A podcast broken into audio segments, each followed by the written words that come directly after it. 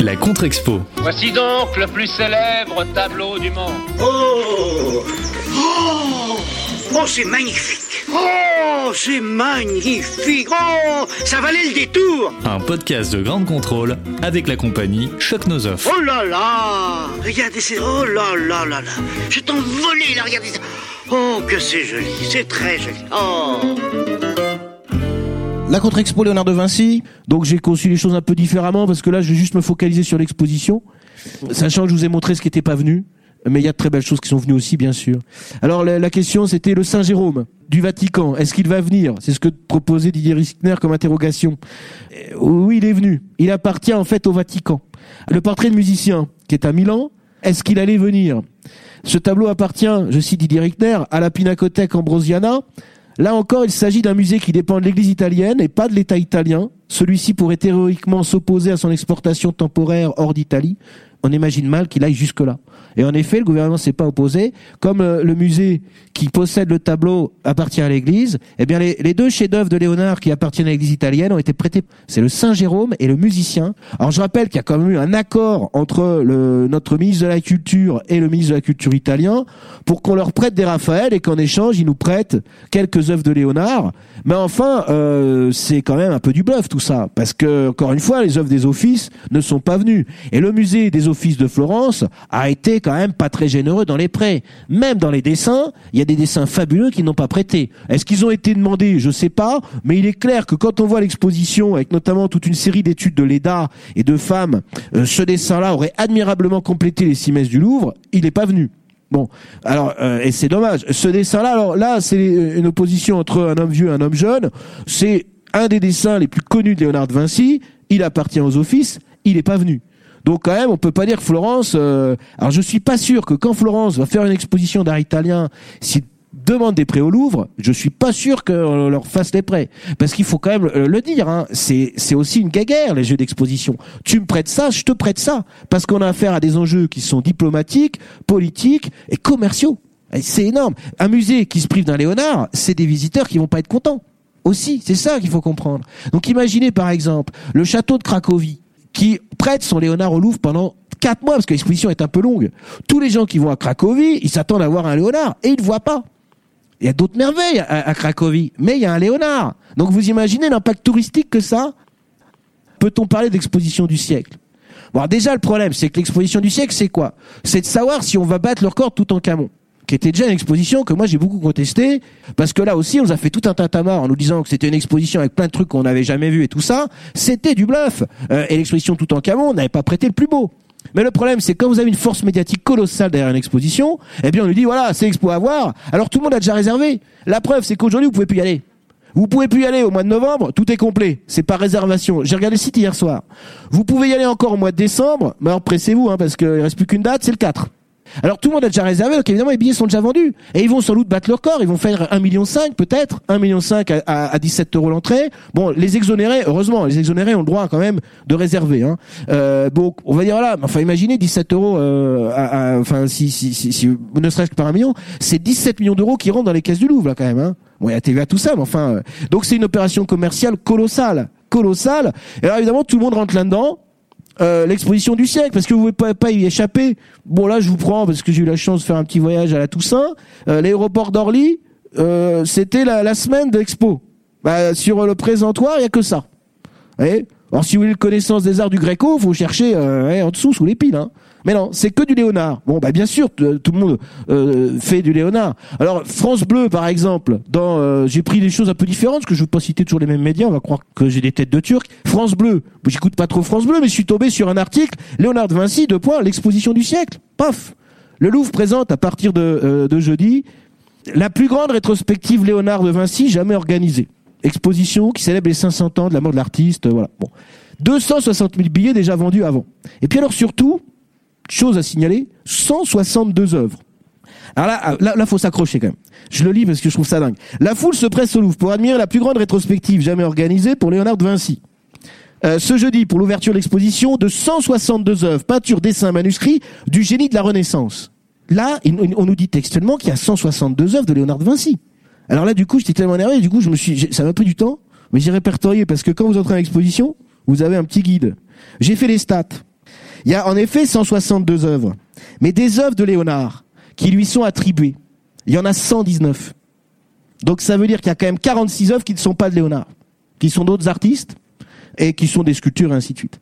Donc déjà, faut être clair, on nous dit il y a 171 œuvres de Léonard, c'est pas le cas. Alors je suis pas le seul à, à dénoncer euh, le tout le tatamar et puis euh, cette sorte de fausse information euh, qui est reprise par des médias peu sérieux peut-être. Faut le dire, je suis pas sûr qu'ils aient des, euh, euh, des, des affinités euh, si particulières avec le Louvre, France Bleu.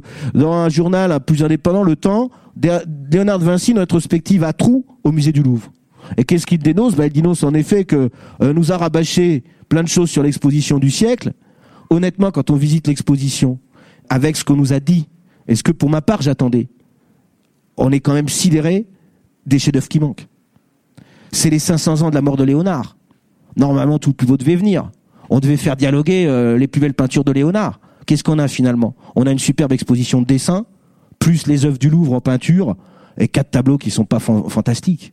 C'est ça l'exposition du siècle. Donc c'est là où, évidemment, c'est important à la contre-expo de le dire.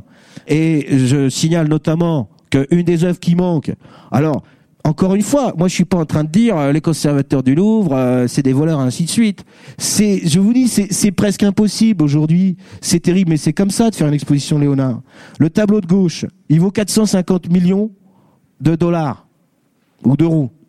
C'est le tableau le plus cher du monde. On sait toujours pas où il est. On sait qu'il l'a acheté. Bon, un émir assez célèbre. Il serait sur son bateau, le tableau. Parce qu'il a un yacht privé. euh, C'est ce qui se dit, hein. j'ai essayé de fouiner un peu. Ou alors sinon, il est dans les réserves du Louvre à Abu Dhabi, qui a pas voulu le prêter.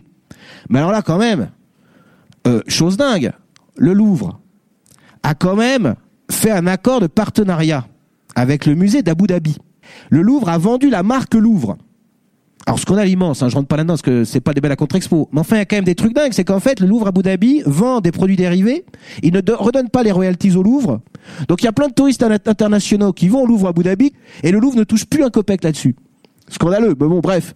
Mais alors imaginez quand même que si le, le tableau, c'est ce qui se dit, et c'est a priori sûr, ce tableau a été acheté 450 millions pour le Louvre Abu Dhabi, et le Louvre Abu Dhabi le prête pas au Louvre. On en est où là? Alors on en est en effet qu'à côté vous avez quoi? Vous avez une œuvre d'atelier.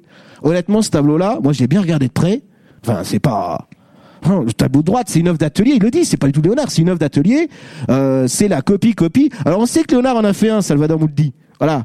Donc la question, c'est est-ce que c'est bien celui de gauche ou est-ce que celui de gauche c'est le meilleur qu'on ait retrouvé? Je sais plus combien il en reste, mais le Louvre a pris le moins beau.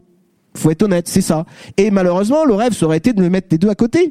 Ce qui est significatif aussi, ça c'est pas toujours bon signe quand même, c'est que l'œuvre qui sert d'affiche à l'exposition, eh bien c'est la belle ferronnière, mais c'est un tableau du Louvre. Vous pouvez le voir n'importe quand quand vous allez au Louvre. C'est pas la Dame à l'Hermine. Le problème aussi, il y a 162 œuvres, mais dans l'exposition, il y a ce qu'on appelle des réflectographies, c'est-à-dire des radios de la toile. Tenez-vous bien, ça compte comme des œuvres. Voyez, numéro 66, ré- réflectographie infrarouge de la Dame à l'Hermine, réflectographie infrarouge de la Belle Ferronnière. J'ai compté, il y en a 18 des réflectographies. Il y a très peu de musées sérieux qui intègrent dans des numéros d'œuvres au catalogue des réflectographies. Oh bah, quand vous allez dans une expo, vous n'allez pas pouvoir des photos. Hein. C'est pas sérieux de mettre 18 réflectographies dans les œuvres qui comptent. Donc dans les 162, il faut en retirer 18. Et là déjà, on descend. Alors, pour être quand même objectif, est-ce que c'est l'exposition où il y a le plus de Léonard? Oui. La dernière grande exposition à Paris sur Léonard, elle a eu lieu en 2013. Elle était fabuleuse, elle avait eu un succès fou. Il y avait 155 numéros, il y avait 100 œuvres de Léonard, c'était que des dessins, 100 œuvres, dont 12 manuscrits. Là, si on compte, il y a 119 œuvres de Léonard, entre les tableaux et une majorité de dessins. Donc, c'est-à-dire qu'il y a environ 20 œuvres de plus qu'à la dernière exposition. Donc oui, on n'a jamais vu autant de Léonard. Mais on n'a jamais vu autant de Léonard, principalement en dessin, et c'est d'abord un immense dessinateur, donc c'est peut-être ce qu'il y a de mieux à voir. Mais le, le souci que pose l'exposition, et on va la parcourir très vite pour conclure, eh bien, c'est que elle était basée, je crois, cette exposition, sur une rétrospective du peintre Léonard de Vinci. Elle est conçue comme ça, et notamment, chaque salle est jalonnée par les reprographies, enfin les, réflectographies euh, d'é- d'étoiles majeures. Et autour de ces réflectographies, vous avez les dessins préparatoires pour euh, cette œuvre clé, cette œuvre jalon. Et c'est là où c'est quand même frustrant et problématique. Parce que, à mon sens, à partir du moment où peut-être qu'ils qu'ils espéraient en avoir plus des prêts, moi j'en suis persuadé, et puis ils sont aperçus que voilà, Mais à partir du moment où vous savez que vous allez fêter les 500 ans de la mort de Léonard de Vinci, euh, il fallait peut-être imaginer une exposition pour montrer d'autres choses de Léonard. En disant voilà, on sait qu'on n'aura pas les œuvres, on sait que les deux tableaux de Washington ne viendront pas, on a peu de chance de les avoir, bah on n'a peut-être pas intérêt à organiser l'exposition dessus. Et c'est là où je crois qu'il y a un petit peu une erreur euh, scientifique. L'exposition d'ailleurs est très classique. Ça s'appelle Léonard de Vinci. Vous en avez les dates à l'entrée? 1452, 1519. Euh, L'exposition est chronologique. Vous entrez dans une sorte de, de zone euh, en rotonde qui est le célèbre hall Napoléon. Et là ensuite vous allez à droite. Il y a un sens dans l'exposition. Il y a des chapitres des chapitres qui sont quand même euh, très intéressants parce que plutôt que nous dire les débuts, euh, le, la période milanaise, ainsi de suite, il y a quand même des sortes de focus qui sont proposés. Et sur le chapitre des débuts, ça s'appelle Ombre, Lumière, Relief, et il montre comment le jeune Léonard a été influencé par la sculpture de Verrocchio. Et là, il y a notamment un jeu d'ombre et de lumière superbe. La lumière est très belle. C'est fabuleux la lumière. Euh, il y, a, y, a, une équipe euh, là qui a, qui a, fait du bon boulot. Et vous arrivez dans la première salle avec des dessins, des dessins qui représentent les études de drapé de Léonard qui sont liés à cette statue. Pour moi, c'est un des plus beaux prêts de, de, de l'exposition. Et d'ailleurs, tout le monde va foncer au Louvre voir l'exposition Léonard de Vinci. Et je suis déjà triste du fait qu'il y a une énorme exposition qui arrive au printemps sur la sculpture à Florence de Donatello à Michel-Ange. Ils vont avoir des prêts énormes. Mais cette expo-là, elle va être au mois de mai, juin, juillet. Je suis sûr qu'il y a plein de gens qui vont aller voir Léonard et qui vont pas voir celle-là. Il me semble qu'à choisir historiquement, il y aura plus de belles choses à voir dans l'exposition qui va venir. Mais bon, c'est comme ça. Alors on va pas engueuler le Louvre aussi de surfer sur la gloire de Léonard, c'est quand même bien légitime. Dans la première salle sur les études de drapé, euh, il y en a des beaux, il y en a des très beaux. Il, manque peut-être celui-ci pour avoir euh, un, panorama euh, sublime qui a pas été prêté par le musée de Berlin ou qui a pas été demandé parce qu'ils sont focalisés plutôt sur les études de drapé en elles-mêmes. Et d'ailleurs, alors ils ont reconstitué, ils ont demandé à une sculptrice contemporaine de refaire un amas de plâtre comme ça, un tissu enduit de plâtre. Ça aussi, ça compte dans les œuvres. Et c'est c'est le numéro 4 ou 5. Bah bon, c'est c'est du document. Dans cette salle, en fait, on évoque les débuts de, de Léonard et euh, le tableau de, de, ses débuts, eh bien, c'est un tableau sur lequel il n'aurait peint que l'ange qui est ici, alors que le reste serait de Verrocchio. Donc le tableau, je pense qu'il a été demandé, mais il n'a pas été prêté par les offices.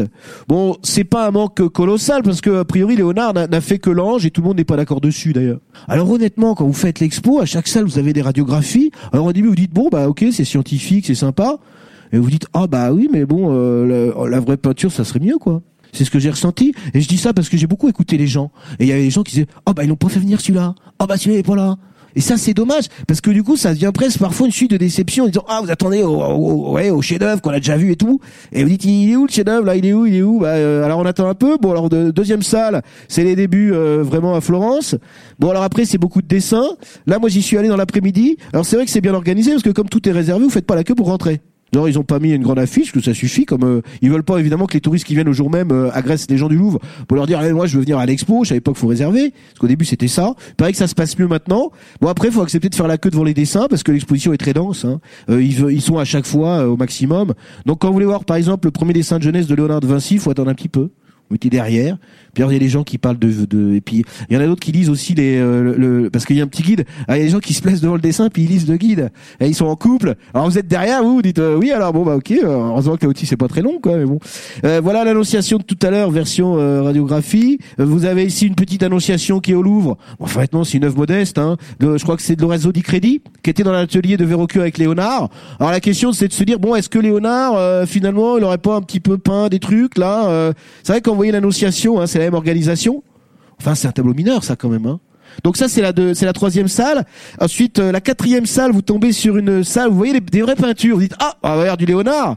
En fait, non. À droite, c'est un tableau euh, d'un peintre proche de Botticelli, et puis à côté, il y a un Memling qui vient du musée d'Anvers. Mais euh, donc vous dites ah bon bah alors ça vient quand la peinture de Léonard? Bien pour attendre la première peinture de Léonard, faut attendre le deuxième chapitre, la salle numéro 4 et vous avez une œuvre de Léonard qui est là, qui est prêtée par le musée de Saint-Pétersbourg. C'est cette Vierge que euh, alors ça à côté vous avez la radiographie de la Vierge de Munich qui aurait très bien fait fonctionner en pendant pour que les deux aillent aillent ensemble mais en fait vous voyez alors le problème c'est que comme c'est le premier tableau de Léonard prêté par Saint-Pétersbourg là aussi faut rappeler que c'est une œuvre qui était sur bois et qui a été transposée sur toile. Alors ça a été euh, un peu dramatique pour la conservation de l'œuvre à long terme, mais du coup c'est plus facile à, à faire voyager. Donc euh, encore une fois, hein, ce qu'il faut comprendre, c'est que c'est compliqué de faire voyager les œuvres de Léonard pour plein de choses. Donc forcément, annoncer l'exposition du siècle euh, à l'avance, c'était peut-être un peu présomptueux. C'est un gros coup de com, bien sûr. Bravo à eux, mais euh, il était normal que dans la contre-expo, je vous dise quand même la frustration qu'on a. Dans cette salle, en fait, vous avez quatre peintures. Le Léonard qui n'est pas du Louvre, c'est celui-là, c'est ce petit tableau de musicien. À, droite, il y a un tableau d'Antonio de Messine qui est au Louvre. La belle ferronnière est ici. Donc en fait, si vous voulez, c'est des œuvres qu'on a le droit de voir au Louvre tous les jours. L'autre, Vierge Rocher de la National Gallery de Londres, n'est pas à côté en pendant. On aurait pu mettre les deux, mais Londres ne l'a pas prêté, ce tableau-là. Voilà, je vais vous désespérer, hein. je suis désolé, moi c'est l'expo. Hein. Dans cette salle de l'autre côté, vous avez des dessins, très très beaux dessins là, de, et qui sont mis en parallèle avec des sculptures. Et scientifiquement, faut être honnête, scientifiquement, ça tient très très bien la route, parce que la personne qui fait l'exposition connaît Léonard de Vinci comme sa poche. Donc si vous voulez, on apprend plein de choses quand même quand on lit le carnet et ainsi de suite. Le catalogue est très costaud. On passe ensuite à la salle du milieu qui est consacrée au Léonard à Milan. Alors on peut pas faire venir la scène. Quand vous arrivez, vous tombez sur un couloir et dans le couloir vous avez ça. Vous avez ces tableaux qui sont là. Et en fait, vous entrez sur le côté, vous avez quoi? Des radiographies de la belle ferronnière et de la dame à l'hermine. Superbe duo. Voyez, tout le monde a envie de voir, mais la dame à l'hermine, elle est restée à Cracovie. Et là, moi, devant cette toile-là, monsieur, il y a un monsieur qui était là, il dit, oh, bah, c'est pas vrai, il n'y a pas la dame à l'hermine. Bah, non, mais bon, on l'espérait, mais bon. Alors, évidemment, frustration parce que Cracovie l'avait prêté à Londres. En 2012, quand ils ont fait une exposition Léonard et Milan. Je suis allé voir le catalogue pour pas non plus vous dire qu'à Londres c'était mieux qu'à Paris. Non, soyons clairs, à Londres, c'est déjà c'était une période courte de Léonard de Vinci, il y avait beaucoup moins d'œuvres qu'au Louvre. Il y avait la Dame à l'Hermine, mais à, côté, il n'y avait pas des trucs dingues. Il y avait notamment cette œuvre-là, une Vierge à l'enfant, qu'ils attribuent à Léonard de Vinci, mais c'est bien les seuls, hein, parce que vous pouvez regarder n'importe quel bouquin de Léonard, ça, euh, pour personne, c'est un Léonard. Là, ils avaient proposé une attribution, a priori, c'est un élève. Et dans cette section consacrée à Léonard à Milan, en fait, tout le pan de mur est consacré à des toiles faites par ses élèves. Alors bon, évidemment, c'est sympa. Mais enfin, quand vous venez pour voir du Léonard, vous dites ah bon bah les tableaux d'élèves, là je vous montre l'un des plus beaux quand même. C'est chouette, hein. Et scientifiquement, c'est génial de, découvrir ça. Mais le problème, c'est que tous ceux qui viennent pour voir du Léonard, bah, ils vont être frustrés. La grande salle euh, qui amène vers la dernière partie d'exposition vous montre la meilleure copie de la scène qu'on ne peut pas déplacer. Et à gauche, là, il y a l'homme de Vitruve. Ici, c'est tous les dessins. Alors, il faut faire la queue, mais franchement, là, c'est un régal. Là, il y a plein de trucs fabuleux. On passe euh, des machines, on passe euh, à l'anatomie, les études de plantes. Faut prendre votre courage à deux mains. Vous êtes, vous êtes là. Euh, évidemment, tout le monde vous bouscule et tout, mais faut être en forme physiquement, quoi. Sur le côté, non mais c'est vrai, franchement c'est épuisant comme expo. Sur le côté de la scène, vous avez des copies faites par un élève. Donc ça c'est des œuvres en plus, mais c'est pas de Léonard. De l'autre côté, il y a l'homme de Vitruve, je veux pas vous le montrer. Je préfère une caricature du canard enchaîné pour vous dire le succès de l'œuvre jusqu'à aujourd'hui.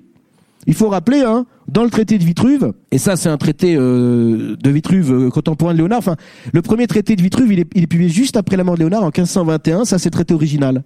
Et vous le voyez, l'homme de Vitruve, mais qui est pas fait d'après Léonard, qui est fait d'après un autre dessin. Évidemment, ce qui est génial chez Léonard, c'est qu'il s'est intéressé à Vitruve bien avant qu'on réédite ses ouvrages sur l'architecture. Donc là aussi, la passion qu'il a eue pour l'antique, euh, elle a été presque scientifique. Et puis donc, cette grande salle a, a deux thèmes, la science et la vie. Et la science et la vie, en fait, eh bien, c'est l'objet euh, de, de, la dernière section. Euh, on va passer à la vie, et je conclue en vous montrant alors le rapprochement d'œuvres. Le, le, plus intéressant, c'est ces deux œuvres-là. Celle-ci a été restaurée, mais il manque la Joconde à côté de ça pour comparer le paysage. La tendance voudrait que l'œuvre de gauche soit peut-être l'original, une Vierge qui a été commandée par Louis XII à Léonard de Vinci. Et de voir l'œuvre restaurée à côté de son pendant, parce que Léonard a, dû faire les deux en même temps, ça, c'est vrai que c'est un, un des bonheurs de l'exposition. C'est dommage qu'on n'ait pas le dessin préparatoire pour l'œuvre qui est à droite, qui est dans la collection de la reine d'Angleterre. Le dernier couloir, c'est le retour à Florence. Alors là, c'est un mur sur la dernière fresque de Léonard à Florence qui a été détruite. Et puis de l'autre côté, l'Aleda et le cygne, dont la belle copie est venue de Florence aux offices. Donc le plus beau tableau des offices, euh, c'est une copie.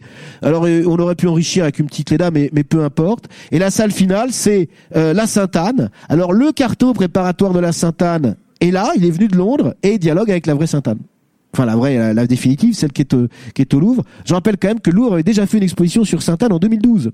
Donc il y a une expo Léonard et la Sainte-Anne en 2012 après sa restauration. Le dessin était déjà venu.